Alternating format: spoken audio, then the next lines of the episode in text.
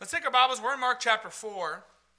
And uh, it's good to be here this morning. It's good to open up the Word of God and to uh, see what He has uh, for us. And as I say often, anytime that we open the Word of God, the Lord has something for everybody that's here.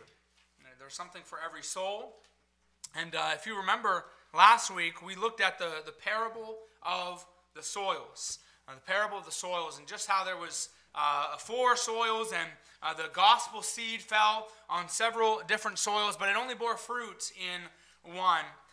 And uh, remember, the disciples, when the, when the crowd departed, when everybody left, the disciples, they went to Jesus and said, Hey, what did you mean by this parable? What, what were you saying? They, they, they wanted to know, they wanted to learn, and they wanted to find out. They didn't just want to hear a story, they wanted to know the truth of God. Okay, so remember that. And now, uh, in our text this morning, Jesus, he's continuing his teaching with uh, a parable, and that is the parable of the lamp. And we find this parable, uh, it is the second parable in the midst of a cluster of parables that Jesus taught. So we're going to be going through over the next several weeks and just see parable after parable that Jesus was teaching to his disciples. Now remember, a parable is an earthly story or an earthly illustration that has a spiritual or heavenly meaning.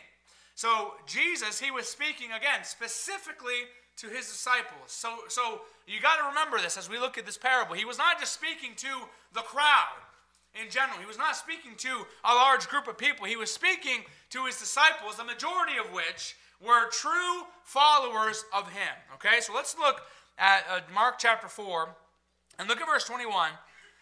The Bible says, And he said unto them, Jesus said, Is a candle brought to be put under a bushel or under a bed, and not to be set on a candlestick? For there is nothing hid which shall not be manifested, neither was anything kept secret, but that it should come abroad. If any man have ears to hear, let him hear. And he said unto them, Take heed what ye hear. With what measure ye meet, it shall be measured to you. And unto you that hear shall more be given. For he that hath to him shall be given, and he that hath not from him shall be taken even that which he hath. Let's pray. Dear God, we thank you so much for your word. I thank you that we can open it, that we can read it, that we can study it, and that we can learn it. And Lord, I pray as we do so that you'll help us all to apply it. I pray that you'll help us uh, as you have so graciously given us your word. I pray that we will uh, just see what exactly you have for us in it. I pray that you'll move in our hearts and work in our hearts this morning. I pray that you will uh, do what only you can uh, through the power of your Holy Spirit, that your Holy Spirit will stir us and change us and make us more like you. And we thank you, Lord, for what you're going to do in our hearts this morning as your word is preached. In your holy and precious name, amen. And remember, as I mentioned, this parable it was spoken right after the parable of the soils. And in that, uh, we understand that this parable is most certainly connected to sowing the gospel seed. Uh, this, this parable is really, it's an, an, an enlarged explanation of verse 20. Let's go back and look at verse 20.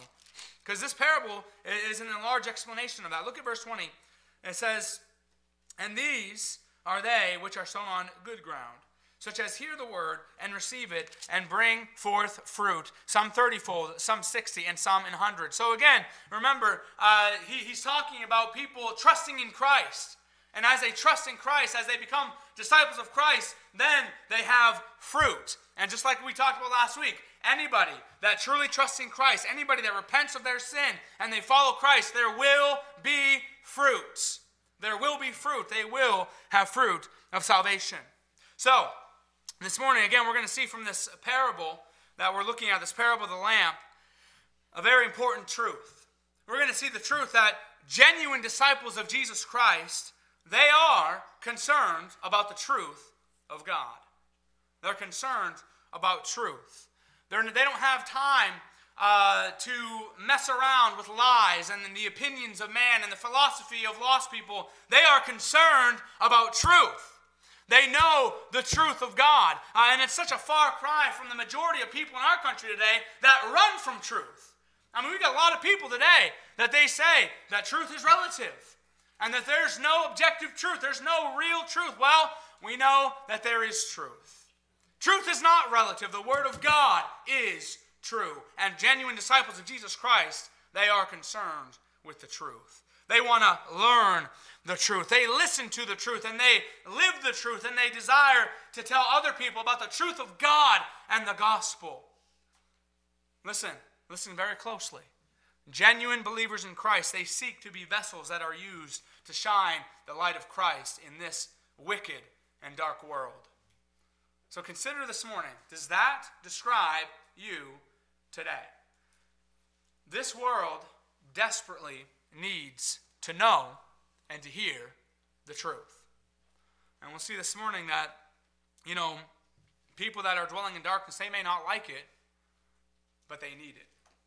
They need the truth, they need the gospel. And we'll see this morning from our text that a Christian that is not shining the light of the gospel with their witness, with their words, and with their way of living is a Christian that is not fulfilling their intended purpose. So let's look at verse 21 again. Look at this verse here Now, Jesus, as he starts out this parable of the lamp, and he said unto them, Is a candle brought to be put under a bushel or under a bed, and not to be set on a candlestick? Now, just so that we can understand what Jesus is saying and what Jesus is getting at here, I just want to kind of uh, explain to you what these four instruments are that Jesus mentions so that we can understand the cultural implications of it. He, he mentions this candle, okay?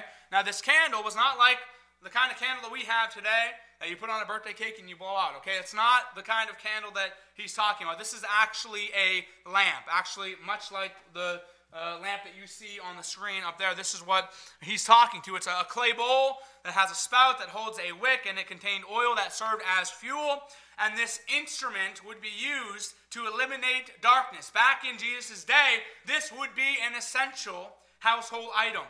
Okay, now a lot of us here, or probably all of us here, have what's called electricity. And praise God for that, right? They did not have that back in this day. So this, this lamp would be an essential household item so that they could see in darkness. And then Jesus, he mentions a bushel which is simply a basket or a, uh, a container. It could be used kind of like a measuring cup that we would use today. And then he talks about a bed, which would be, uh, it could either have been a mat or a couch that was used for dining. It would be at their dining room table. And then he says a candlestick, which would be a lampstand. Now, in most cases, this was just simply a shelf that was on the wall. And the lamp would be placed there so that it could lighten up a, a dark room. And this shelf would be prominently displayed for everybody to see. Okay, it would be right in sight. As soon as you walked in, you would be able to notice that lampstand that had this lamp. So keep these in mind because this is important to understand what Jesus is talking about. Now, I don't know about you, but when, when God speaks, I want to know what he's talking about. I want to understand what he's getting at, and he, he helps us understand what he's talking about here. But as Jesus often does, as he goes through these four instruments, he starts off his teaching with a question. And he does so because these, these questions really, uh, they, they, they stir. They stir up our thoughts. They cause us to think. You ever have somebody ask you a question and, and it causes you to think? Uh, where you have to really consider. Well, this is why Jesus asked these questions uh, when he spoke parables, so that they would have to consider uh, what the answer would be. But these questions that he asked in verse 21, they could only be answered one way. Because if you were to answer any other way, it would make no sense. So, what was the question? His question was, in essence, this Does somebody bring a lamp into their house only to put it under a container or underneath their couch? Do, does somebody bring in a lamp into their house and not set it on a lampstand? Does somebody bring their lamp into a house just to hide it away? And the answer, of course, to that would be no. Luke, in his account of this, he describes this as Jesus simply stating the truth that nobody would ever do such a thing because to do such a thing would be crazy. Let's go and look at Luke's account of this. Look at Luke chapter 8. Luke chapter 8.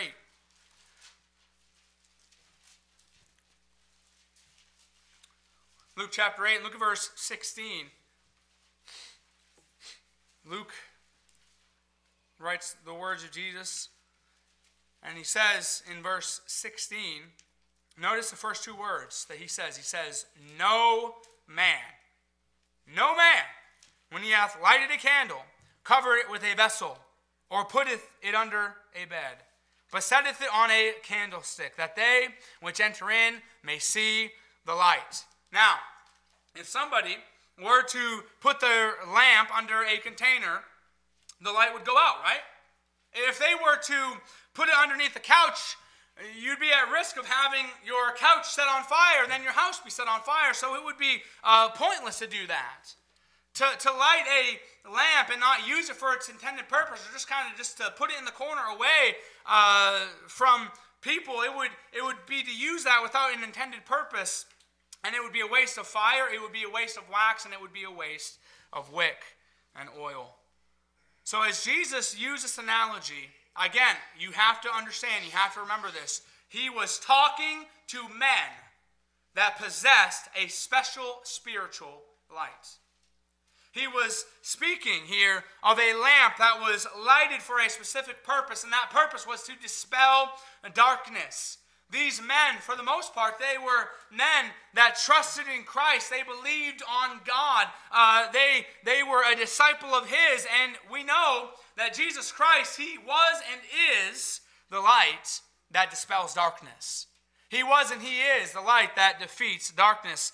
John chapter 8, verse 12, this is what Jesus said. He said, I am the light of the world. He that followeth me shall not walk in darkness, but shall have the light of life. Let's go to John chapter 1. Go to John chapter 1. We see this again reinforce the fact that Jesus, He is the light of the world. He is the life. Look at John chapter 1.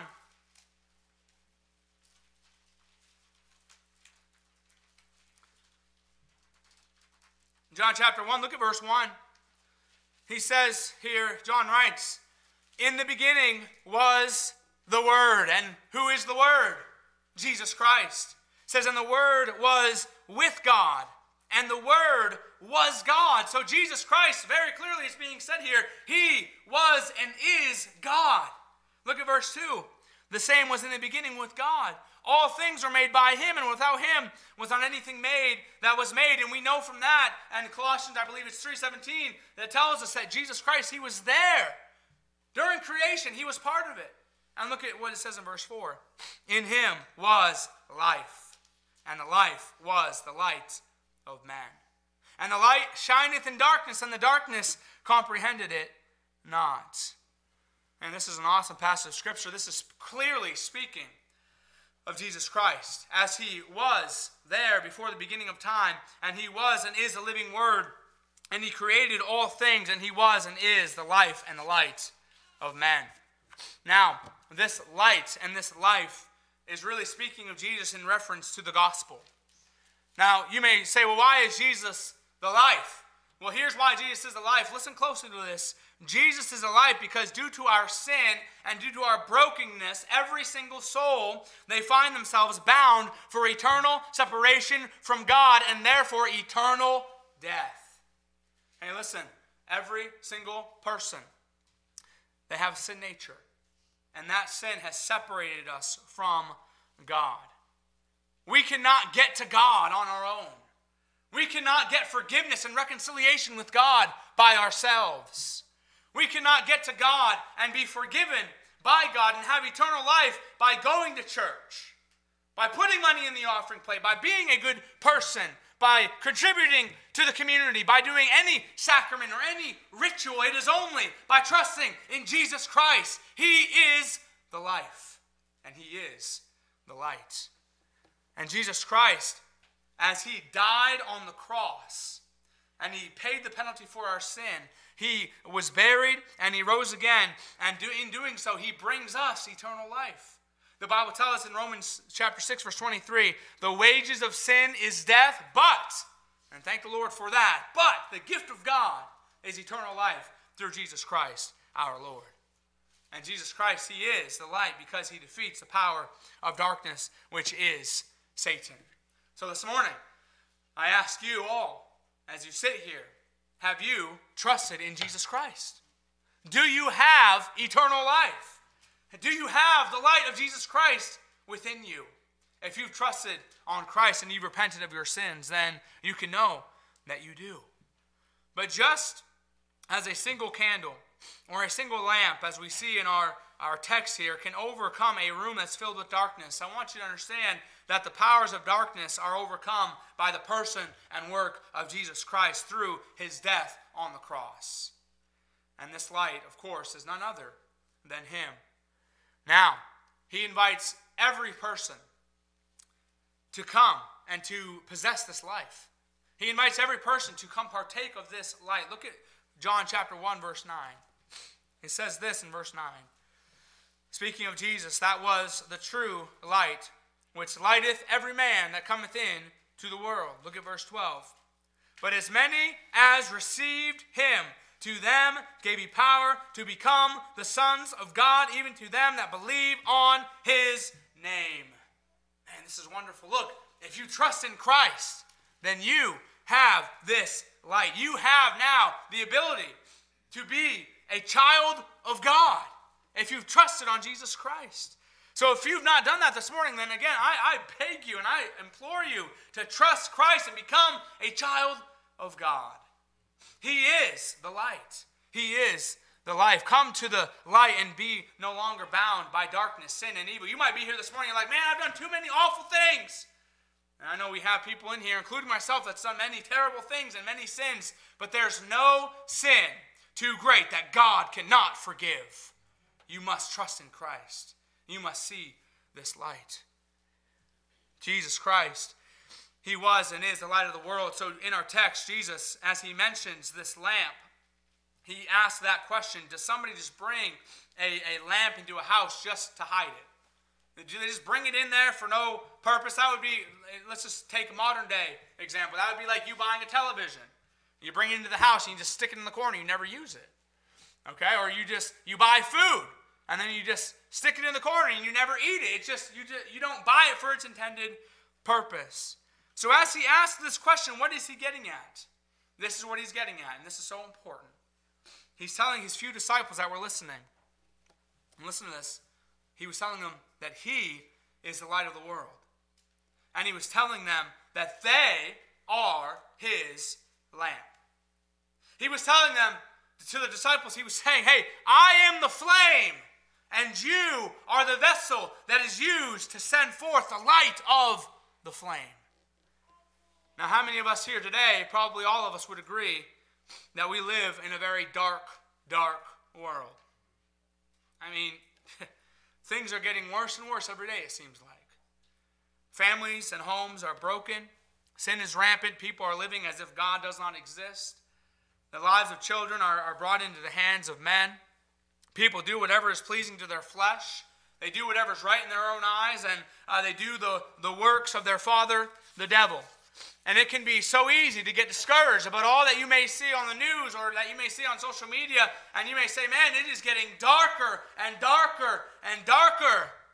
But I want you to know this morning that when, in the darkest of times, that is when the light shines brightest. That is when a Christian that believes the gospel, that lives the gospel, that preaches and, and, and proclaims the gospel, that is when a Christian can shine the brightest. And as the light of Christ has been placed inside every single follower of His, we are commanded by Christ to let it shine in this dark world. That is what Jesus was getting at. And I want you to know this morning that includes you.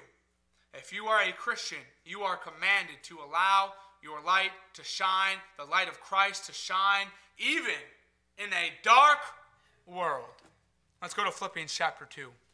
Philippians chapter 2.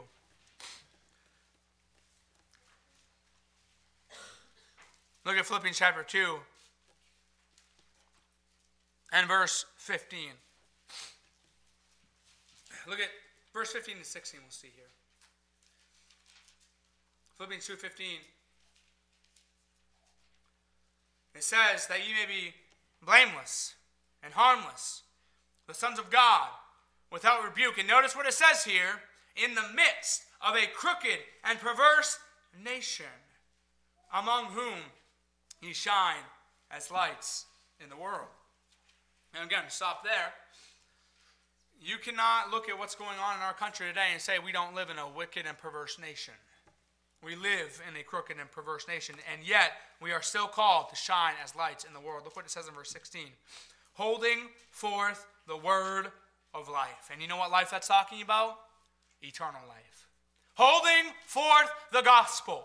So you just imagine you're in a, a, dark, we're in this dark world. Imagine being in a dark room. You're holding forth that candle. You're holding forth that lamp. That's what we are called to do. In the middle of a dark world, we are called to hold forth the light of Jesus Christ and the gospel.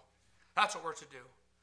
Look again, holding forth the word of life, that I may rejoice in the day of Christ, that I have not run in vain, neither labored in vain. Now, here's the thing again, most of us here would agree. We live in a dark world. We live in a, a terrible uh, country that's just full of sin, and, and man, I mean, people are trying to push ungodliness on us all the time.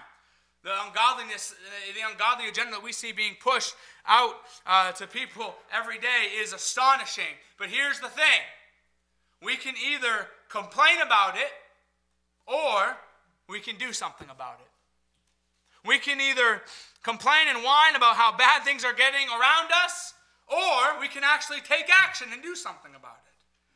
A more effective way is to go and to hold up the light of Christ in this dark world.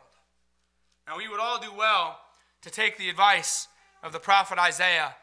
In Isaiah chapter 60, he said to the Israelites, he said, We need to arise and shine. Let's go there. Go to Isaiah chapter 60. Isaiah chapter 60.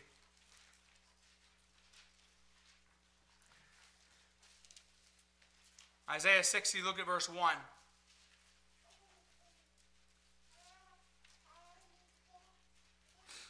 Said in Isaiah 60, verse 1, it says, Arise and shine, for thy light is come, and the glory of the Lord is risen upon thee. For behold, the darkness shall cover the earth, and gross darkness the people. But the Lord shall arise upon thee, and his glory shall be seen upon thee. And the Gentiles shall come to thy light, and kings to the brightness of thy rising. The prophet Isaiah here, he's explaining that the glory of God would be upon these people, and that would come perfectly to pass during the millennial reign. And part of uh, prior to this chapter, he was he speaks of a time of, uh, of really just thick and desperate darkness and judgment but here he talks about the fact that there was a rescuer a redeemer which we know is jesus christ. He tells us that the light of god had come. So he's telling god's people here that they need to respond to it. They need to arise. They need to shine this light. Get up and show others people other people. Tell other people about this. And we see here as these people, as they would shine the light of God, pagans, Gentiles, sinners, uh, kings, lost people, they would come. And of course, that principle absolutely applies to us today as believers in Christ. And this is the truth that Jesus Christ was trying to teach. Listen, if we are followers of Christ, if you are a believer in Christ, then you have the light of Christ within you, and you are called to send it forth. There's no disputing this truth. This is a, a matter of fact. Now, that being said, there are some important aspects of shining the light of Christ and, speaking the truth of God that's worth noticing as we evaluate this illustration of the lamp. So let's go back to Mark chapter 4. I want to just kind of break down what it means to be a lamp that, that Christ is speaking of here, what he desires us to be. Now, you may be here this morning, and you may say, you know what? I know I need to share the truth of God. I know I need to be a gospel witness in my workplace. I know I need to uh, tell the truth of Christ to my friends or uh, to my family or whoever it may be, people that I come into contact with, and I hope that that's the case. But this illustration that Jesus gives us with this lamp, it shows us that if we decide to truly be a vessel where the truth of God and the gospel shines through us, then it, it comes at a cost. Look at verse 21. I want to just kind of note several things in regards to this lamp and a lamp in general. Look at verse 21. It says, And he said unto them, Is a candle brought to be put under a bushel or under a bed, and not to be set on a candlestick? So, several things to take note of in regards to this lamp that really speak to true disciples of Christ. For one, again, what is the purpose of a lamp? Is it just to, to be unused? Is it just to have it set in the corner? Of course not. Again, the purpose of a lamp is to send forth light. A lamp was not brought into a home, Jesus is saying, again, to be put under a vessel, to be put under a bed, or to just be hidden somewhere else. No, the intended purpose was to bring light into a room filled with darkness. It also was not uh, intended to just be put on the shelf and be uh, a nice decoration or a nice display so that people would walk in and say, oh, wow, that's an awesome lamp. No, that's not the purpose. The purpose was to bring light into a dark house. And hence this question that had an obvious answer that Jesus asked Is a candle brought to be put under a bushel or under a bed? No, it's not. So here's the thing, church. Likewise, those that have trusted in Christ for salvation, if you are a Christian, you have been adopted, you have been brought into the family of God. You are brought into the Father's house, and you are a child of God. You have not been brought into the family of God and given the light of Jesus Christ just to keep it to yourself. Let's go to Matthew chapter 5. Matthew chapter 5.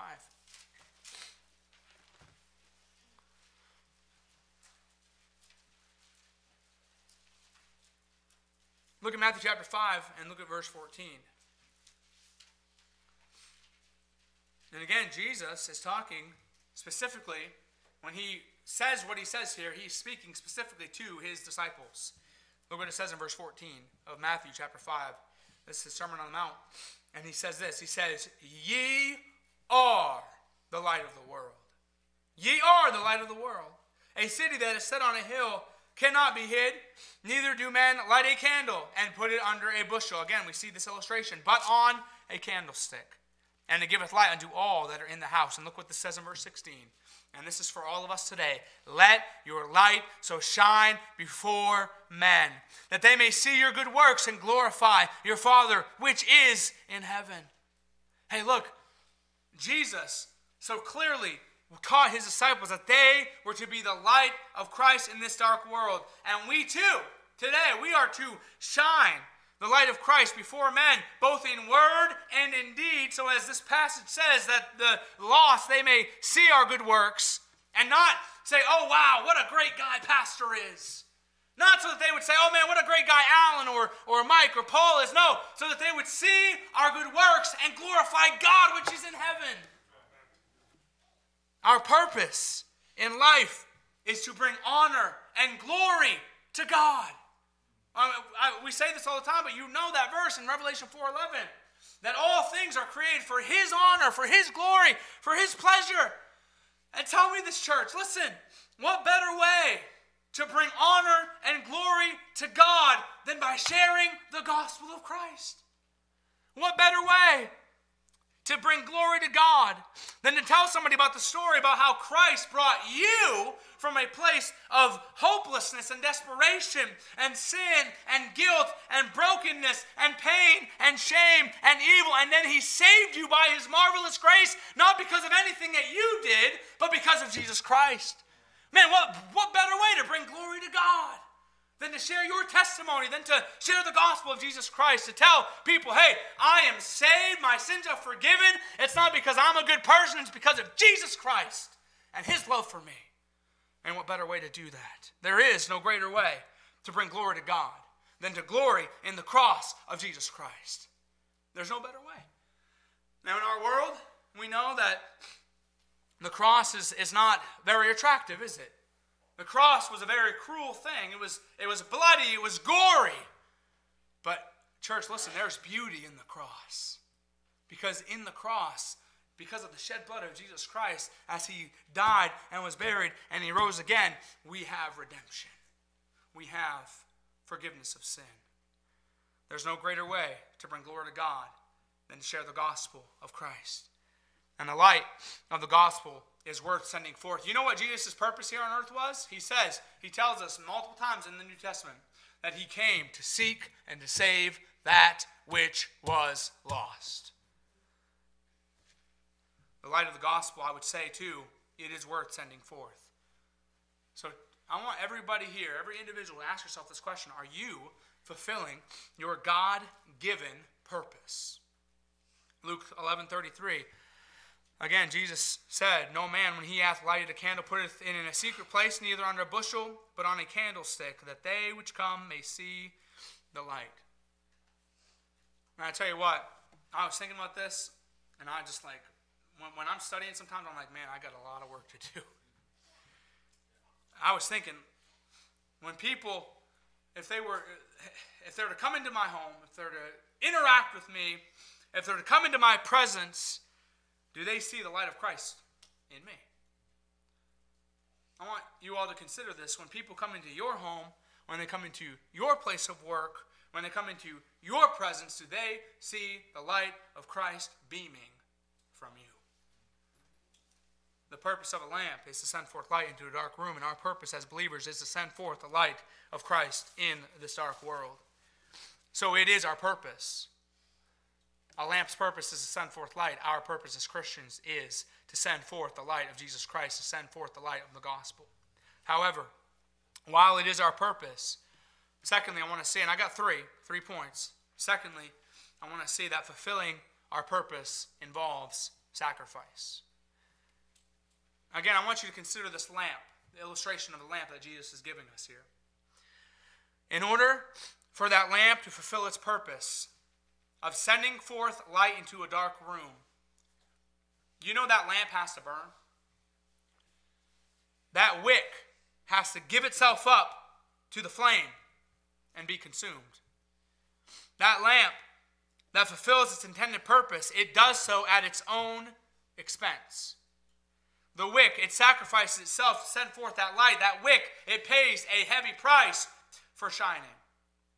And likewise, we know that when a Christian fulfills their purpose of shining for Christ, it does involve sacrifice. You know, there's a price to be paid when you become consumed with the gospel of Christ. Your friends that maybe you once enjoyed being around because you acted just like them, they will be pushed away if you become consumed with the gospel. But tell me this, church, what better thing to be consumed with? The gospel, if you've trusted in it, it has changed your life. It has saved your soul. It has brought you eternal life. It has saved you from sin and released you from bondage. And therefore, we all owe Jesus Christ our life. So it could cost us, friends, but it will also, no doubt, cost us time and energy. And I know how easy it is to, to be like the majority of people that are just so busy doing that which is unnecessary that we never take the time to do what we're actually supposed to do. We never take the time to do what we're commanded to do. Priorities, even in the lives of Christians, are so out of whack, and it's a tragedy. How often are we chasing after money and after things and after toys and after leisure and after fun and entertainment instead of chasing after the souls of men? You know, like the Apostle Paul, it'd be good for us all to have the mindset of spending and being spent for the sake of the gospel. Let's go to 2 Corinthians chapter 12. 2 Corinthians chapter 12. If there was ever a person outside of Jesus Christ that gave himself to the gospel, it was Paul. And look at what he says in 2 Corinthians chapter 12, verse 15. He says in verse 15 of 2 Corinthians chapter 12, and man, when I read this, I got thinking, do I have this mindset? Look what he says in 2 Corinthians 12 15. Paul said, And I will very gladly spend and be spent for you, meaning for your souls. Though the more abundantly I love you, the less I be loved. Man, listen. He says, I will gladly spend and be spent for your souls. He doesn't say, I will, I will begrudgingly be spent. I, I will, you know, just, I don't really want to do it, but, I, but I'll do it because nobody else is going to do it. No, he says, I will gladly be spent and spend for your souls. He's saying here that he will gladly and with joy spend his own resources to give of, and, to give of himself to reach the lost men and also to help the church of Corinth. And if you know anything about the church of Corinth, you know it needed a lot of help. Consider this this morning. Are we willing to be like Paul? Are we willing to be like that wick that sacrifices ourselves for the advancement of the gospel? Are we willing to sacrifice time and energy and resources to see the gospel of Christ go forth?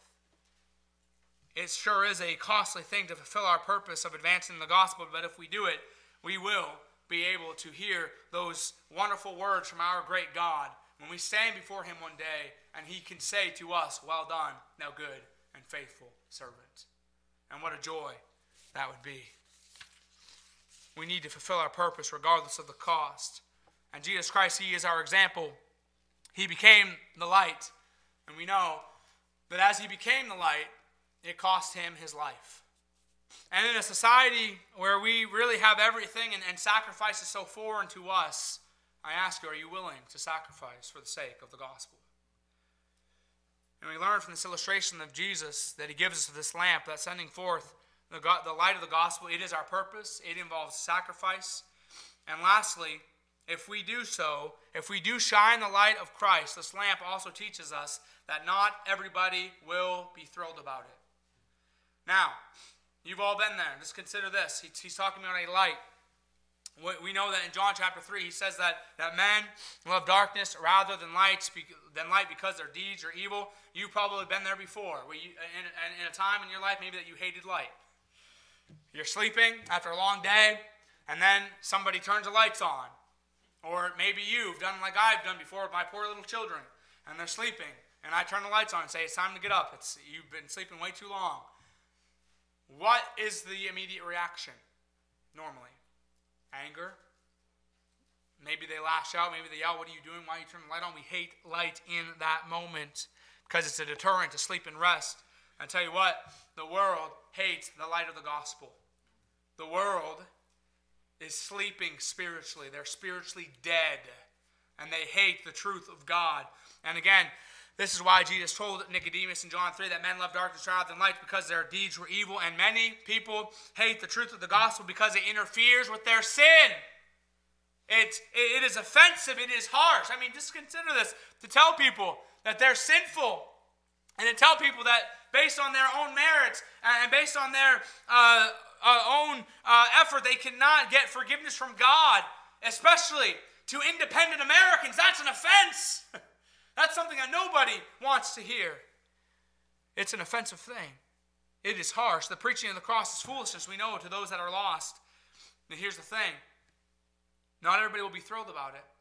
And if we fulfill our purpose and we give people the gospel, then you know it will require us at times. Not only will it be sacrificial, but it also cause us to get uncomfortable. In our society, we are so overly concerned with comfort that we cringe at explaining a confrontational message. We're so often concerned about our comfort that we'd rather just allow people to just die and go to hell because we don't want to get uncomfortable. We don't want to have to, to speak a, a confrontational message. Because again, to, to shed the light of the truth in darkness, it exposes the evil and incorrect ways of man. And many people hate the light. Again, you just look at look at the news for a few minutes and you see all that's going on people that are rebelling against God, people that are trying to change God's intended purpose for their lives, people that are trying to change their gender and telling God, You don't know best. You have no idea. That's what they're telling God when they try to do that, by the way. That's what they try what they're trying to do to God when they try to change the definition of marriage. They're telling God, You don't have any clue what you're doing. You're wrong. They're rebelling against God when they do that. And people hate the light. People hate the truth of God. They hate the word of God. But listen, the light is needed. The truth of God is needed. The gospel is needed. And without the light of the gospel, men remain lost. And those that are saved this morning, listen, if it was not for the gospel, it was not for the teaching of the gospel, or for maybe uh, somebody telling you about the gospel of Christ, maybe a Sunday school teacher, or somebody that went up to your door, or somebody, uh, Dale told us this morning, somebody that maybe knocked on your door through the bus ministry, if it was not for somebody giving you the gospel, you would still be lost today. The light is needed. You too would be dwelling in darkness if not for the gospel of Christ. And people may hate it, due to the offensiveness of it, but it is necessary. People need to know the truth of the gospel so that they can be saved from their sins. Martyn Lloyd-Jones Many of you probably know who that is. He was a doctor, and uh, he turned into a gospel preacher. And he illustrated the need for gospel preaching. And it really applies the, the, to the fact that the, the truth of the gospel must be lived out and spoken in the general sense. But the primary example that he was using was trying to explain to people hey, preaching is necessary.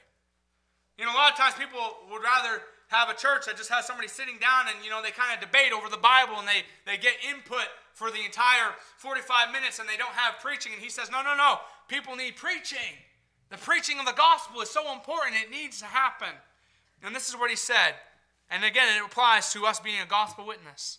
He said this Any one of us might develop or suddenly be stricken with a very serious illness. Not only are you in great pain and running a temperature, but you're feeling desperately ill. Your doctor takes a most serious view of your case and calls in another and higher opinion. And he asks this question He said, Would anyone like a discussion or a debate concerning the rival possibilities, or a discussion conducted in a light-hearted manner.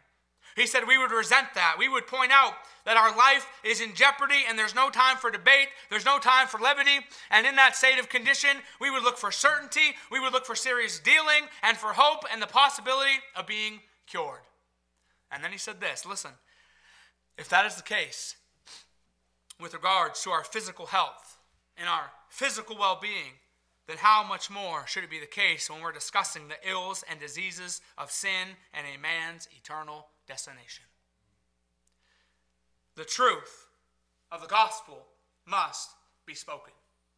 The truth of the gospel must be lived out. The light must shine. And it doesn't matter how much people try to extinguish it, it doesn't matter how much people try to put it out. It doesn't matter how much people try to shame you for believing the Word of God, we must continue to shine it.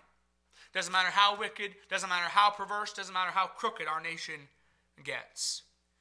Many people may try to cast doubt on the truth of God and call God a liar, but we need to be heralds of the truth regardless.